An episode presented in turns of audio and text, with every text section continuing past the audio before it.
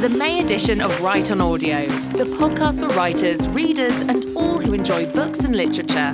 My name is Tiffany Clare, and as usual this month, we'll be sharing a range of writing tips and contributions from our listeners. We'll have writing advice from another hugely popular author, Erin Kelly. Our listener contribution is from poet Danny Baxter, and our showcase has been picked by Libraries Unlimited.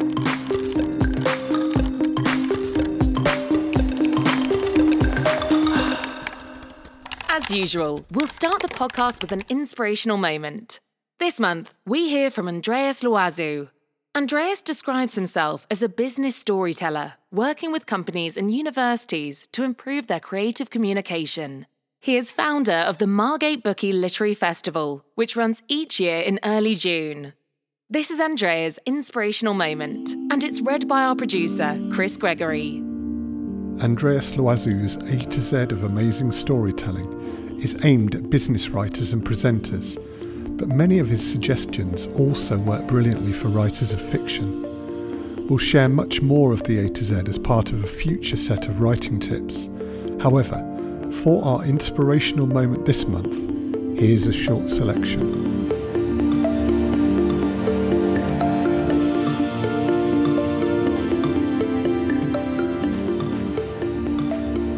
God is in the details. Can you hear the murderous music that plays whenever a shark attack is imminent in Jaws? Do you remember Meg Ryan lustily enjoying her sandwich during the "I'll have what she's having" scene in When Harry Met Sally? Great examples from adverts, films and novels are all around us. Think of these as the sprinkles of cinnamon or vanilla that make your coffee magical. Listeners love stories that are crafted with skill and care. These are the elements that guarantee that you and your story are remembered for all the right reasons.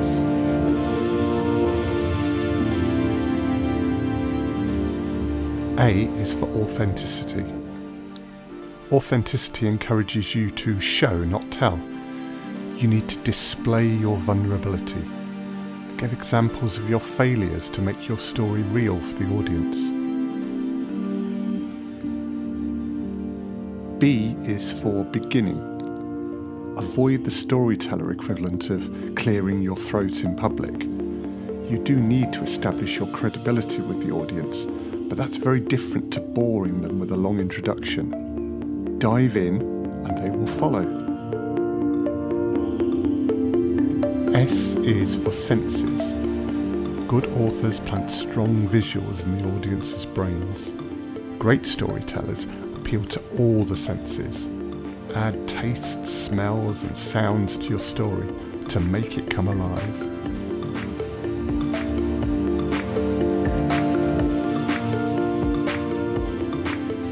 T is for takeaway. Audiences love to summarise. West Side Story is Romeo and Juliet in 1950s New York. Alien is Jaws in space. Without lecturing or preaching, use your storytelling skills to show your takeaway. Can you provide the audience with a single message, clear and unequivocal, that they could pass on to their friends? Thanks for those inspirational thoughts, Andreas. We'll share more information about Andreas and the Margate Bookie in the show notes for this podcast.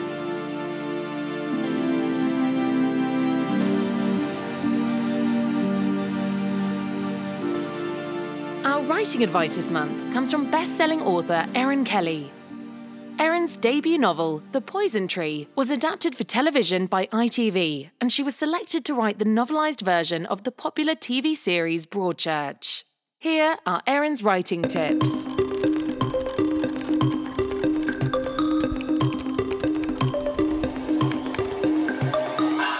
I'm Erin Kelly, author of psychological thrillers, and these are my writing tips. The first one is that you don't need a qualification to be a writer. There are lots of night schools that you can go to and degree courses, but actually I think the most important thing that you can have is a library card, because before we were writers, all of us were readers, and it's not just reading but reading like a writer that will really sharpen your work. So take a book by an author you love, who's doing the kind of thing you want to do, and read it and then reread it. On every page, make notes about why this book is working. So think about the dialogue. Is it snappy, or are people talking in long paragraphs? Is it in dialect, or is it written in very formal English? And what is the effect of those choices made by the writer? Think about viewpoint. Why is a particular character narrating a particular scene?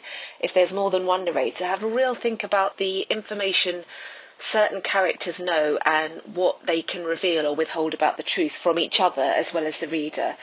It's even worth just looking at the shape of the page. Is it a very dense text with long paragraphs and not much dialogue, or is it very short and broken up, and how does that contribute to the feel as a reader that you get? My second tip is more of a set of guidelines, really. Now, we all know that getting feedback on our work is crucial, and it's also excruciating. I'm going to give you some guidelines when you're sharing your work with friends and family to make sure that the notes they give you are constructive. When you share with your friends and family, when you show them what you've written, they're not going to be honest because they love you and they don't want to hurt your feelings. So it can be really frustrating to hand over some work, and when it's given back, somebody just says, yeah, it's really good, I enjoyed it, which is nice to hear, but is it helpful? No, you're not going to learn anything, and if you're not learning, you're not going to get better. So I suggest giving them specific questions about whatever you've given them, whether it's a poem, whether it's a paragraph, whether it's something you'd like to be a longer piece of work. Ask them what their favourite bit was and get them to say why. Ask them if there's any choices of words they were really impressed with, because that enables them to begin with a compliment, which will make them feel confident when they later go in to give you the more critical parts of their review. And ask them questions like, when did your attention wander? Is there anything that didn't make sense? Because before you think about pretty words, clarity is always your bedrock goal. Nobody's going to appreciate the craft of your sentences if they don't know what's going on or who's talking or when it's supposed to be. And a really overlooked note that you can ask for is repetition. Now, repetition often occurs not just us leaning on the same words that we use time and again, but repetition of information delivered is a big problem for me in my writing, because I edit and I chop and I change so much that I will often find I've told the reader the same thing 3 or 4 different ways. It's almost like when you're answering a question in an exam and you don't really know the answer, so you just say the same thing but you phrase it slightly differently. Well, that's going to slow the reader down. Readers disengage when you keep telling them something they already know. So if you find that you're saying the same thing over and over again, ask the person reading and giving you notes, where does this piece of information really belong? And then, where did I say it best? And see if you can use those two things to make your point once and make it as beautifully and concisely and effectively as you possibly can. Thank you for those useful tips, Erin. If you'd like to find out more about Erin's work and order her books, you can visit her website at erinkelly.co.uk or follow the link we'll post in our show notes.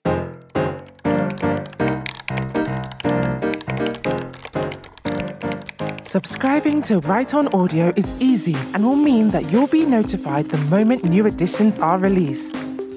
Many podcast apps will deliver new editions directly to your feed.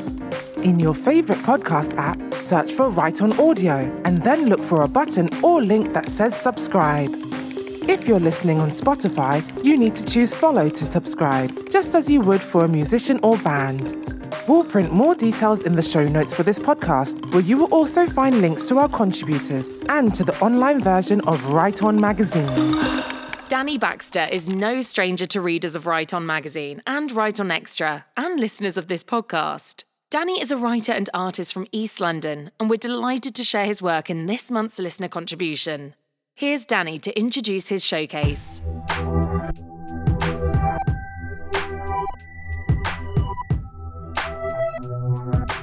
Hi everybody, you're listening to me, Danny Baxter, on Write On Audio, and I've been given an opportunity to share 3 of my poems, all touching on the theme of mind your language, words and how we use them. The first poem I'm going to share with you is one I wrote back in 2019. This poem is a breakdown of what communication is, how it works, what it can be used for, and also a challenge to be mindful of how far the reach of its influence can be.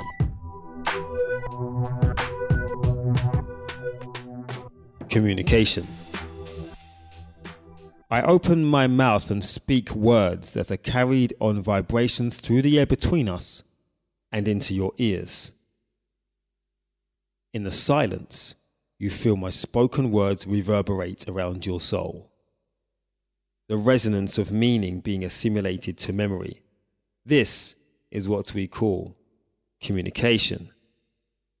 Anything we can feel is chemical, but these words penetrate more than our biology. We are dealing with substance that science cannot quantify. Information being fashioned into different forms and passed through sound, gesture, image, cyberspace, even across time. A process so instinctive, but the depth of which we cannot yet fathom. This is what we call communication. I seek to utilize you as a vessel, a medium, to store my words in, to pass my words through, to pass on to your peers and down to your generations, to insert my words into global discussion, to embed my words into the framework of the erection of a new society. Not into unread, decaying books, folders or files, not onto corruptible data drives, but into the soul of the community, into their collective consciousness, to make a contribution that will live on through the ages, for my words to be immortal, for people to look back to this current point in time and behold the day I made my mark. This is where I changed the world, through my words, through you, as you try to do, through me. This is what we call communication.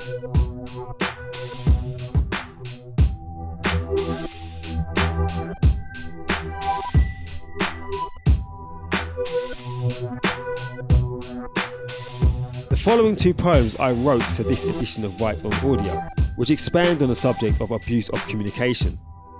The next one is the deconstruction of the behaviour, patterns and tactics of those who fashion communication that is represented as something other than what it actually is in order to facilitate hidden agendas, in order to deceive. Deconstruction of the anti-agenda. Subversion via substitution. Elimination via emulation. Appropriate terms by the reconfiguration of their intrinsic definitions. Subject the meaning to object to the objective. Anything can mean anything whilst there's profit in something. Subvert virtue by virtue signalling over subverted virtues. Wrong supplants right in the quest for a revolution.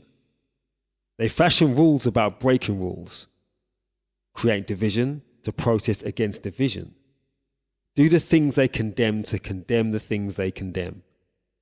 They'll accuse you of whataboutery against comparisons exposing their hypocrisy.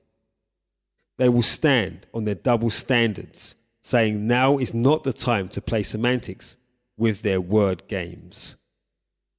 Identifying as a beacon of hope and truth without the corresponding proof of said hope and truth. Building on a portfolio of lies that's apparently not for prying eyes, yet all too apparent. They provide a platform for you to express your narration of the script they gave you. They use the championing of the minority as an excuse to persecute the majority alongside the persecution of the minority. Using the establishment to broadcast anti-establishment. Their spotlight of enlightenment never shines in the bigger picture. Worse is the devil you didn't know. They sell you a dystopia by leading you along a path of projected utopias. They'll fight for your freedom to not put a foot wrong. Coveting for a better life you end up trading for a lesser life.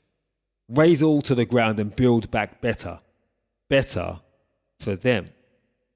Reorder the old order for a new order that's out of order. No one knowing where this train is going wants to ride to its terminus.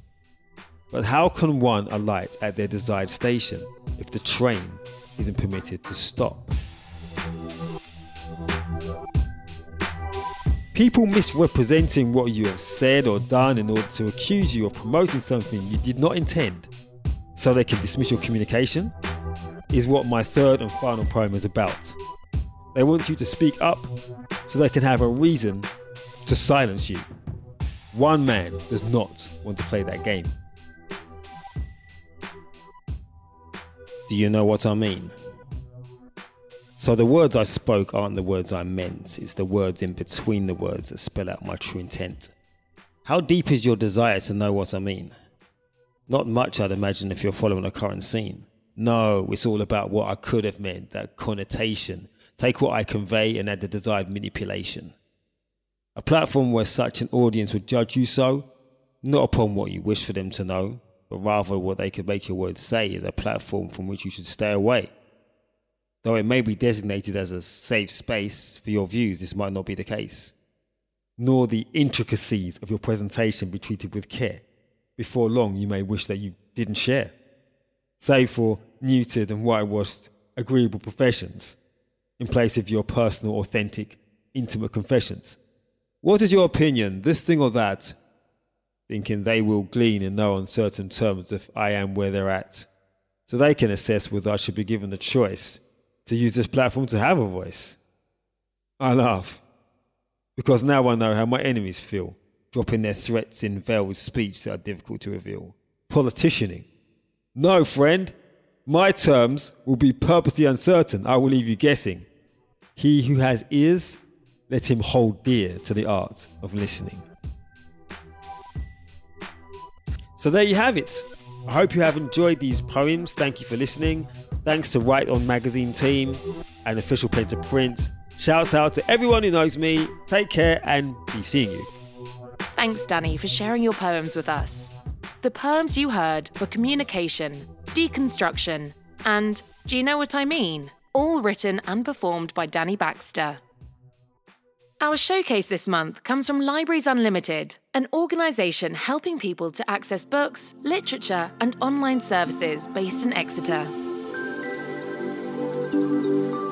On the third night, lying awake on my bed, my naked body tangled in the thin white sheet I used as a blanket, I began to wonder what had happened to Papa's study in the 6 months since his death.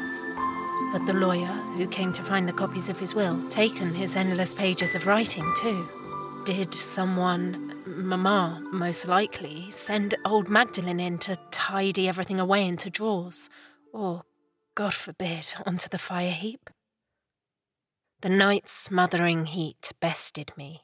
In less than a minute, I was tiptoeing across lopsided floorboards towards the bathroom, planning to splash water onto my face and wash away any thoughts of my father. The moon was full, and as I admired it through my reflection in the bathroom window, I saw the glint of metal from above the cabinet. I realised the key was hidden up there. Balancing my bare feet on the closed lid of the toilet, I reached over, knocking it to the floor with a few flicks of my hand. It clattered, and for a split second, I worried about being caught. Then I remembered that the only other light sleeper in my family was Papa, and that no amount of noise in the world could rouse him from his slumber now. My wrist ached by the time I got the lock to move, its untouched mechanism stiff and rusted. The door was heavy, as they all were in this house, a good 20 centimetres thick, made from solid wood. Once it was open, I stood very still, staring into the mirror of last summer. His things were just how he'd left them, an organised mess of journals, paper and ballpoint pens on every surface. Papa had never had time for tidying. He said it was pointless, that things would just get messy again. The sofa in the corner was unmade, the throws crumpled, and the dent his body had made still pressed into the gap between the cushions. I touched the blanket, inhaling him and coughing it out. I loved how Papa smelled. Tobacco, grapefruit, and sandalwood. It was bitter now, rotten, because I knew he'd never smell this way again. He didn't exist beyond memories. "Oh, Papa," I whispered, feeling somehow closer to him here than I had when I'd seen his body at the funeral. His essence lived in the trinkets he kept on the drawers, in the half-drafted poems screwed up in the bin, in the pile of unwashed shirts on the floor. But he didn't live. He was gone. I straightened out the sofa and took the clothes to the bathroom, dumping them in the laundry basket. I wiped all of his little snuff boxes and ornaments and put them neatly on the windowsill. I took the books he had dog-eared and piled them onto a shelf. I swiped the tip of my index finger over the keyboard of his typewriter until every last letter and punctuation was cleared of dust again. Finally, I sifted through the endless pages of writing. Collecting them into a messy bundle I placed on his, now tidied, desk. At Sunday school, they'd drilled the idea of heaven into us like a drug, as though they could hook us with the promise of eternal life so we'd buy into the rest. I'd never been convinced, though. Papa did not reside in the wind whistling through the crack in the study window or in the creak of the desk legs. He wasn't hiding in the pen pot or folded like an unread letter in the drawer. As far as I was concerned, when you die, that's the end of the line for you. No amount of unspoiled space could bring you back. It was in his writing that I would find him. I was certain. Somewhere in the scribbled-down stories that carried in them the innermost workings of his mind, Papa still was. That's why I left them unread, to turn to dust with him between the walls of his self-made sanctuary. Papa didn't talk much, not because he was a shy man, but because he was a reserved one. To invade his psyche now, steal away with parts of him he never intended to be seen by another living soul, seemed wrong in every sense of the word. If Papa had secrets, I didn't want to know them. They were his to keep, his to carry to the grave.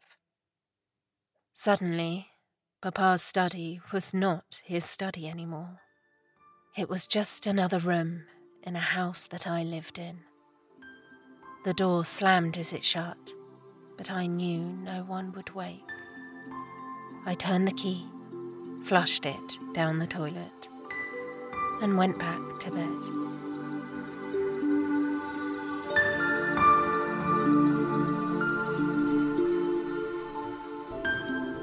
How are you? Fine, thanks for asking.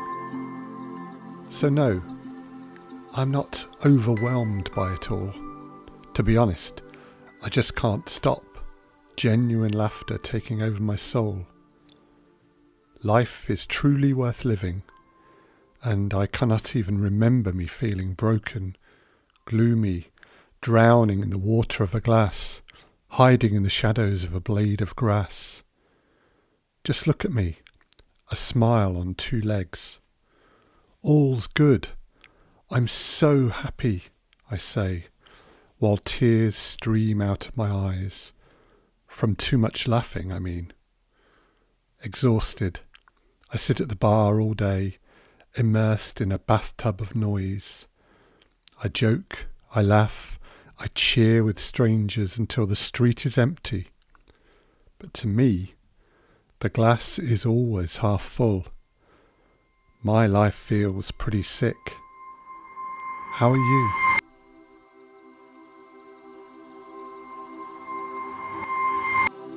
Now read from bottom to top.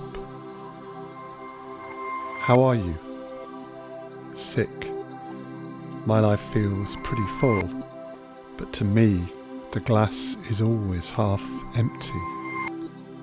I joke, I laugh, I cheer with strangers until the street is immersed in a bathtub of noise. I sit at the bar all day, exhausted, while tears stream out of my eyes, from too much laughing, I mean.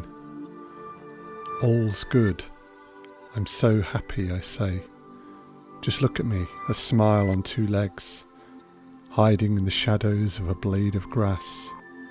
Broken, gloomy, drowning in the water of the glass.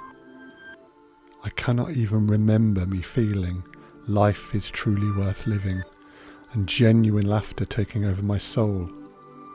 To be honest, I just can't stop.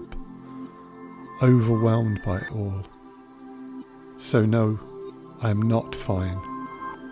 Thanks for asking. The pieces you heard were a chapter on grief, which is an excerpt from a forthcoming novel by Rue Ronan, read by Sally Walker Taylor, and How Are You by Filippo Rossi, read by Chris Gregory. Find out much more about Libraries Unlimited and the services they offer by visiting their website, librariesunlimited.org.uk. There'll be a link in our show notes. You're listening to Write On Audio, for writers everywhere. Coming up on Write On Audio, from next month, we'll be experimenting with a new format for the podcast. We'll be moving to a weekly format with shorter, topic-based editions loosely based on our current set of features. Subscribe now in your favourite podcast app to have the podcast delivered to you as they're released.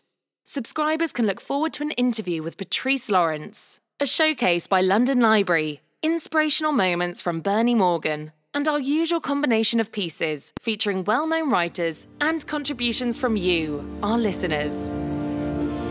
Thanks for listening to the May edition of Write On Audio. This podcast has been presented by me, Tiffany Clare, and produced by Chris Gregory. Write On Audio is an alternative stories production for Pen to Print.